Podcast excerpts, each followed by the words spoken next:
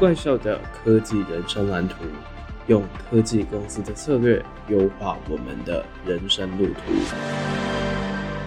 本期节目由 Acer 倚天酷机赞助播出。唯有踏实，才能带来真正的突飞猛进。跟着 Acer Apparel 一起养成踏实感，轻松管好自己重要的身材工具，掌握自己的每一步。Acer Apparel 来自 Acer 宏基，透过科技以及创意服饰包袋，实现智慧生活风格。旅游、商务、运动系列包款。笔电、保护套、滑鼠垫都在 Acer Apparel，只要注册会员就能领两百元注册金。记得推荐人写王正浩，怪兽科技公司。如果是台湾大专院校学生，再加码优惠折两百块的教育方案，现在优惠只到九月十五号，快到 Acer Apparel 的官网来选购，让我们的生活更加美好。记得推荐人写王正浩，怪兽科技公司。欢迎加入怪兽科技公司，我是王正浩。今天我们终于离开了心态篇，我们前往了下一个怪兽的科技人生蓝图当中的经典篇章，我们来到了实战篇。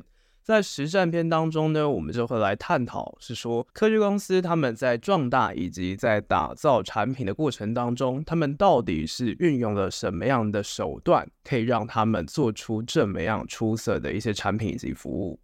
那首先在今天的第一集当中呢，因为我们怪兽科技公司是主打科技入门嘛，所以今天我们就先从一个我们其实在第一季就应该要讲，但是一直都没有讲的一个话题，就是有关于科技公司到底在做什么样的事情，科技公司内部到底有什么样的角色，以及他们到底是怎么样成功的。那有关于这些议题呢，就会在我们怪兽的科技人生蓝图的实战片当中跟大家进行讨论。首先，我们要做的就是来入门一下有关于科技公司内部到底有什么样的角色。因为我们通常在认识一家产业的时候，其实我们就只知道说，哦，这个有技术值，有非技术值，但是通常对于其中到底有什么样的差异，应该是不太了解。尤其像是举一个很明显的例子。PM 这个角色大家应该都有听过，但是其实 PM 有分成三种种类，PM、PM 以及 PMM，这些到底又差在哪里呢？和我们一般对于科技公司可能是很多工程师的印象又有非常大的不同，那到底具体而言又差在哪里呢？如果你是在我们第二季《你与科技的距离》之后才认识怪兽科技公司，是新加入的伙伴的话呢，也跟你分享，我们之前在第一季的时候就曾经邀请过在脸书担任行销主管以及产品长，然后现在在做 AI 的男装服务的矽谷阿雅。虽然这一集呢，其实当初是做给对于未来比较迷茫的学生族群，但是我想以矽谷阿雅的经验，其实我们在当中探讨了非常多是有关于整个科技公司的趋势。以及在整个向上管理，还有我们在人际沟通上面可能会遇到的一些难题。那在收听我们怪兽的科技人生蓝图之前，如果你也先有这样子的框架，先有这样的基础知识的话，对于我们后面的内容也会更好的上手。那有关于我们和西古阿雅精彩的访谈呢，我就会把这个链接放在 show note。这次提供给你的呢是 YouTube Podcast 有时间轴上面的版本，你就可以在 YouTube 非常清楚的看到我们当时一个多小时的访谈节目当中有什么样的重点，就可以直接掌握到。那今天呢，我们主要就是来 focus 在科技公司不同的角色，以及到底要打造成成功的产品上面需要有什么样的关键因素。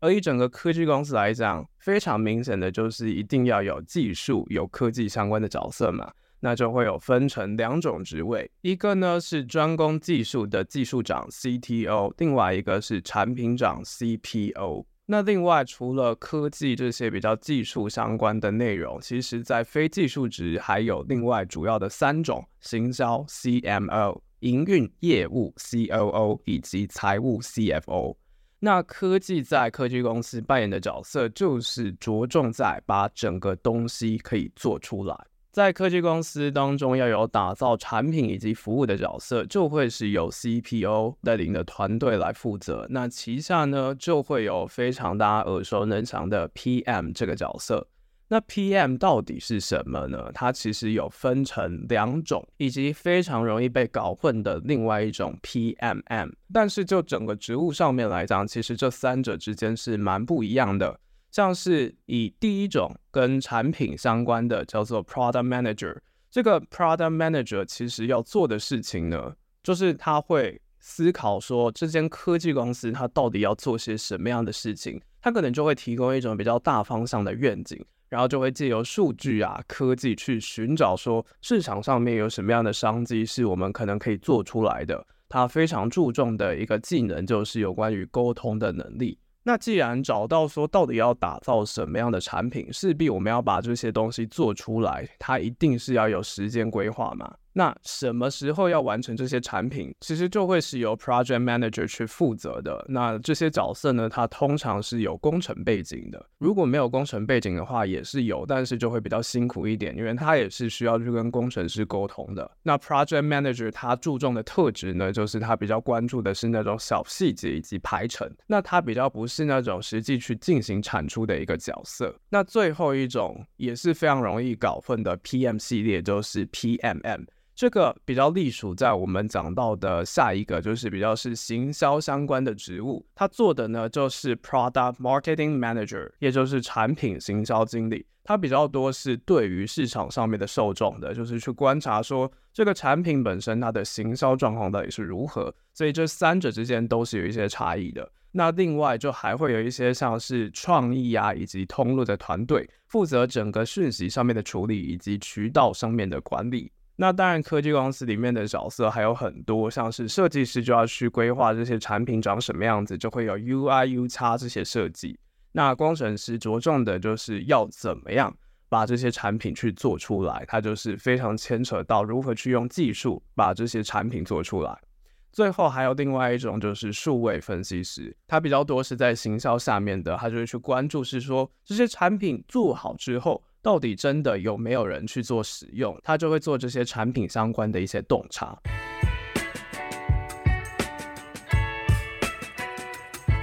OK，那在讲完了有关于科技公司的基本概念，就是有关于科技公司到底在做什么。接着我们就来了解，到底为什么这些非常厉害的科技公司，像是苹果，我们一想到苹果就可以想到它的垂直整合，它的整个生态系是非常明确。然后也是走一种非常简洁的风格。讲到亚马逊呢，我们就会想到它就是那种电商什么都卖，然后它非常的以顾客至上，而且它的整个物流也是非常的快速的。为什么这些科技公司可以一讲到它的名字，然后一提到它的服务，就可以让我们知道它到底是在干嘛的呢？原因就是因为他们有亮点嘛。那要打造这些亮点，要让这些产品成功。其实就是必须要去找到，是说他们背后成功到底有什么样的关键。不过这个关键点呢，其实是跟我们过去的想象已经有点不太一样了。像是我们现在不可能再去复制一只 iPhone 出来，这个整合了相机、电话以及 iPad 功能的手机。其实我们要再去复制这样的东西，如果是直接去复制的话，是不可能的。就像是我们怪兽科技公司第二季《你与科技的距离》强调的一个概念，我们不可能去复制其他人的成功，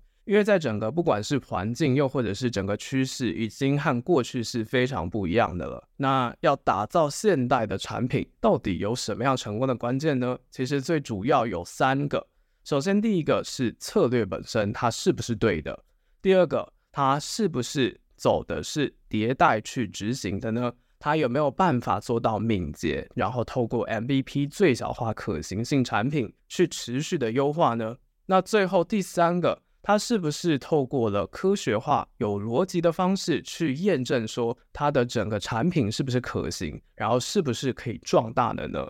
以上这三点。有关于策略、迭代执行以及科学化逻辑，就是现代的产品可以成功其中非常大的三个关键。那在这集节目呢，我们就会着重来探讨，是说在策略的部分，到底是怎么样可以让一间科技公司去成功。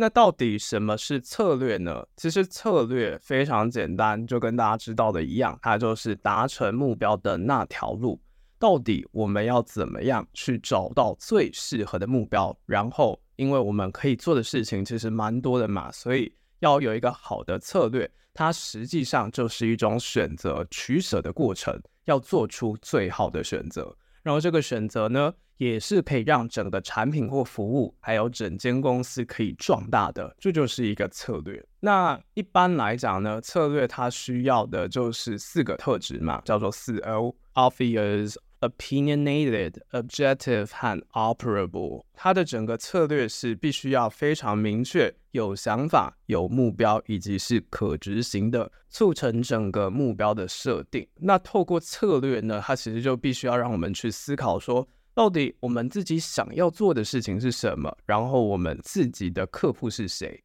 这两者其实就是我们要打造一个好的策略，非常必须要去具备。然后这两点也是要非常明确的点，我们的策略才会非常的清楚。那通常我们在进行策略的评估的时候，我们一般会做三大分析，包括像是对受众层面的，有顾客啊、有客户、消费者、阅听众这一些，然后针对于公司的分析以及竞争对手的分析。那到底要怎么样做呢？就会透过两种方式，像是人物志 （persona） 去分析说用户到底是谁。我们透过人物志的调查去了解到说，我们打造出来的这个产品会有什么样的用户，然后这个用户的轮廓大概是长什么样子。另外一种，我们必须要去知道说，到底什么时候用户会去做使用，然后他们在我们的整个路径上面来讲，用行话来讲就是整个行销的漏斗。它到底在不同的阶段，它可能一开始是潜在的，到后面变成粉丝，最后变铁粉，这些不同的使用行为呢，就会在用户体验地图当中呈现，也就是 User Journey Map 这样的方式。那其实，在观察这些东西的时候，我们就会透过这个 User Journey Map 去了解说，在不同阶段，这些用户的阻碍，也就是他们在使用上面遇到了什么样的痛点。然后又有什么样的诱因去促使他们会在那个阶段想要使用我们样的产品？那也就是建立在这样的诱因上面，我们提供了他们价值主张。透过这个价值主张，我们就可以让用户去了解说，为什么你要使用我们家的产品。然后再来，最后也透过了这个用户体验地图去了解到说。在客户的使用上面，在整个产品上面，他们看到了什么样的洞察以及新的机会，都会在这样的 User Journey Map 当中呈现。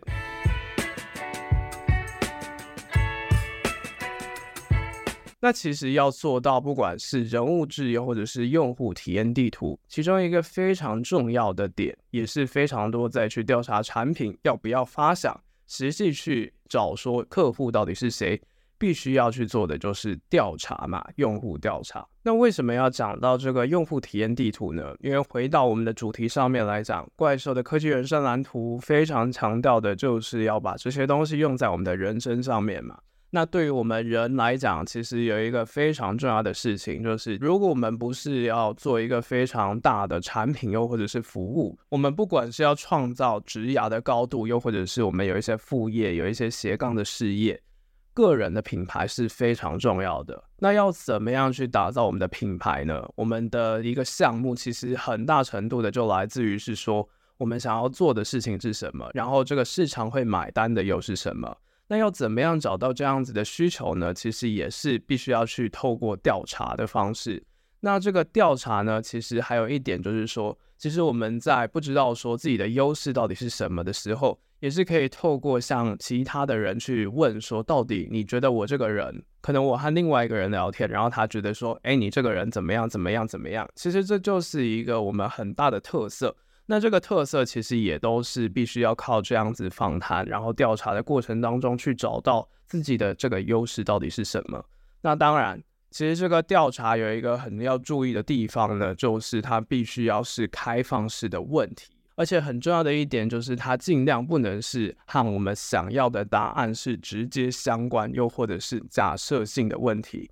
这是什么意思呢？举例来说，假设我想要了解一个人到底会不会买怪兽科技公司的产品，我就不能这样，我就不能问说，诶，你想要买怪兽科技公司的付费电子报吗？哦，你觉得那个怪兽科技公司的付费电子报怎么样？诸如此类的问题，因为这就非常的明显，用户听到这样子的问题，他势必他就是要围绕在这个付费电子报。不仅没有帮他们创造出需求，那当然，因为你都已经把问题定得这么的死，然后也这么的明显了，所以他一定就只能回答说 yes 或者是 no，就很难的看出来说到底有什么样的需求是他们想要的。那这个商业模式呢，其实就会比较难走下去。会讲到这个呢，其实也是我的个人经历啦。就是前阵子呢，我有和一个老板去聊到了有关于怪兽科技公司，然后他看了一下我的整个介绍之后呢，他只问了我一句话，就是怪兽科技公司的商业模式是什么？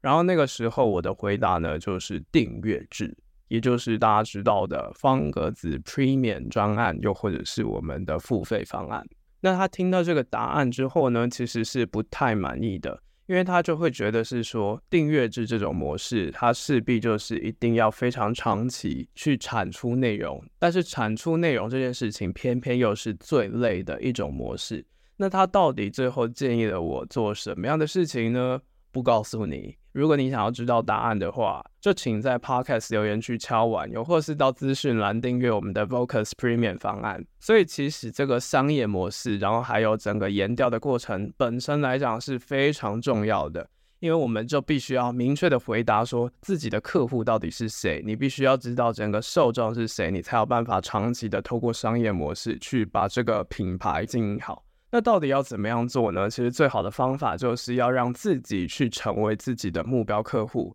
也就是说，你必须要去非常深入的去体会某一个使用情境，而且必须要深入的去理解这个痛点本身到底是什么，我们才有办法去做出好的产品。因为大家可以想一件事情，我们可能在网络上看到什么 YouTube 开箱啊，然后或者是说谁谁谁推荐使用什么样的东西。但是这些东西，如果你没有实际的自己去使用，其实你很难会去注意到其他开箱评测没有注意到的一些小细节。所以其实换到我们自己上面来，其实我们要让自己被其他人觉得，哇哦，你好像是有价值的哦。我们首先必须要做到的第一步，其实就是要让我们自己也喜欢自己，也觉得自己是非常具有价值的这样的角色。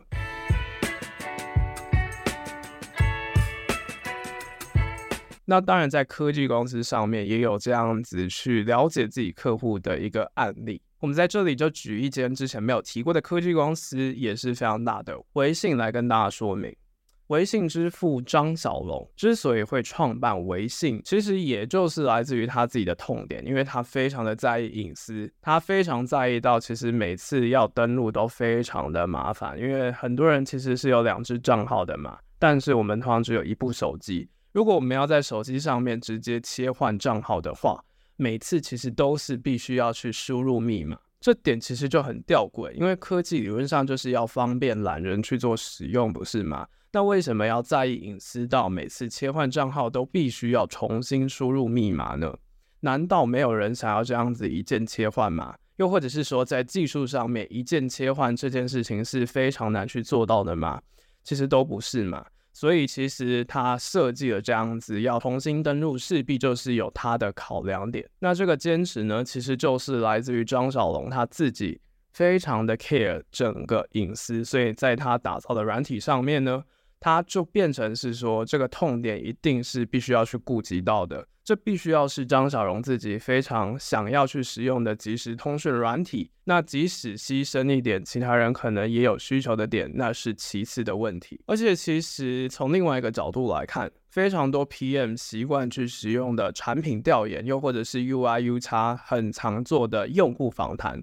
其实这本身来讲的可行性，其实有时候也是必须要去思考的。因为其实我们就会发现。使用最新产品的用户，除非他已经是大品牌了，不然其实是非常少人会先去使用的。就好像是跨越鸿沟当中就指出了几个不同的用户阶段嘛。这些用户通常都是 innovator，又或者是 early adopter，他们通常就是自己先发明，然后也是早期用户，这样子的用户都是非常稀少的。在样本非常少的情况下呢，其实最有效的方式，反而就是让自己变成发明者，又或者是早期用户。因为正是这些产品，它比较少，它比较新，它就会是比较贵，而且它比较不成熟的。那也就是趁着这样的机会，我们才有办法变成早期用户。那我们就比较早期去体验这些比较前瞻性的东西，其实就是让自己站在别人面前先去做使用。那如果这个产品也是真的我们喜欢，然后也会觉得有需求的话，其实我们先付出的这些金钱和时间成本，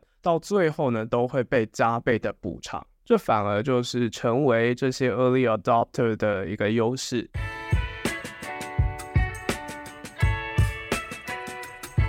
那当然，讲到这里呢，其实我们也可以再去思考 Meta。Meta 这间公司其实也是在这几年来讲，它其实非常关注的是两块，一个是 AI，一个是元宇宙。那到底这两个领域它现在顾得怎么样呢？就 AI 的领域来讲，其实经由了苹果的 ATT 政策之后，我们都知道，其实 Meta 非常的努力再去打造它的 Discovery Engine，也就是它又再次修改了它的演算法，希望可以透过一种比较是由 AI 去推荐的方式去吸引用户的整个粘着度，然后在广告的部分呢，也是它的主要营收嘛，它也是透过了 AI 再去进行优化，然后也有像是透过 Reels 的方式，让整个 AI 以及广告，其实在这部分在营收的部分都做得非常的不错。但是到了元宇宙这个应用上面，其实我们就会发现它的整个头盔啊，在整个元宇宙的业务上面都是一直亏损的。但是为什么 Meta 这么的坚持呢？其实就是来自于